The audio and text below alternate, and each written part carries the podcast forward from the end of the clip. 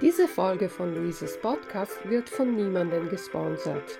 Aber wenn Sie mich unterstützen wollen, spenden Sie doch einfach einen Kaffee.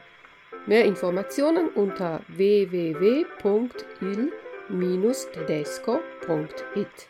Und nun viel Spaß mit dieser Folge von Tulip Luises Learn Italian Podcast.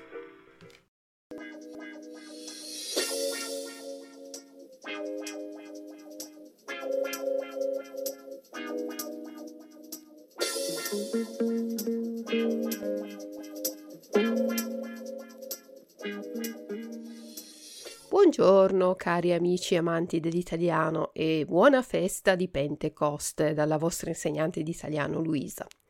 Oggi è la festa di Pentecoste e vorrei parlarvi un po' di questa festività.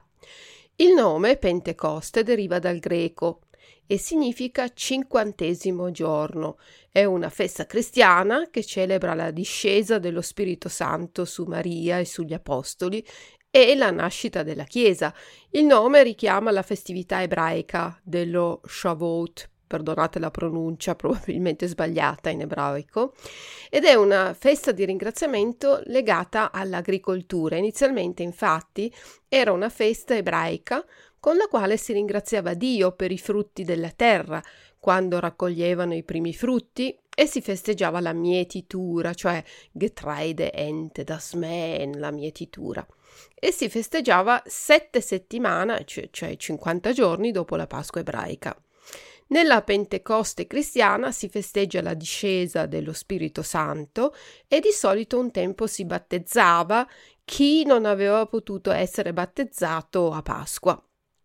La festa di Pentecoste è una festa mobile, cioè non cade sempre nello stesso giorno, ma varia a seconda del giorno della Pasqua ed è 50 giorni dopo il giorno di Pasqua.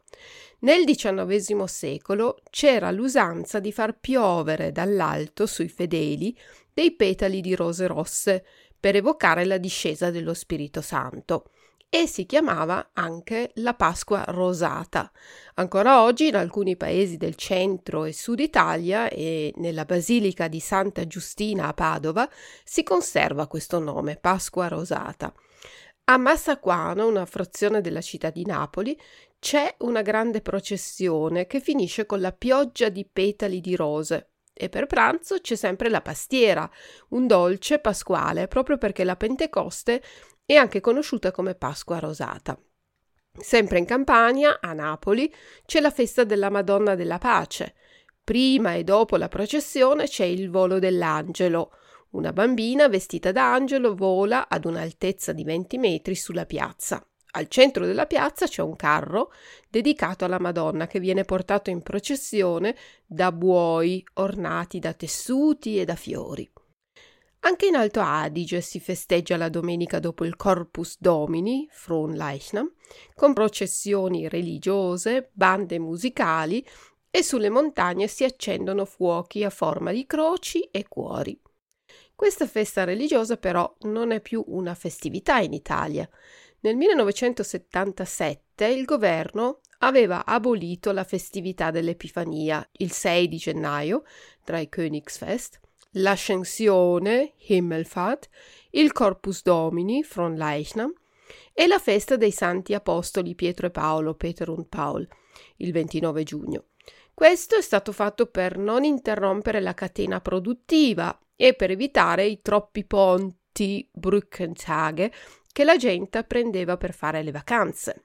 In questo modo si sperava di migliorare la situazione dell'economia italiana. La festa dell'Epifania è stata poi reintrodotta e dal 1985 si festeggia di nuovo, ma le altre festività sono state abolite, tolte, gestrichen. In Germania la gente di solito fa due settimane di vacanze, le vacanze di Pentecoste, appunto, almeno in Baviera è così, ma gli italiani devono aspettare le vacanze estive di agosto. Dove potete trovare la Pentecoste nell'arte? Ad Assisi, nella Basilica Superiore di Assisi, c'è un affresco di Giotto. E Giotto ha dipinto la Pentecoste anche nella bellissima cappella degli Scrovegni a Padova. Allora, cari amici e amanti dell'italiano, buona Pentecoste e buone vacanze a tutti. Noi ci risentiamo fra una settimana per il nuovo episodio. Ciao ciao da Luisa.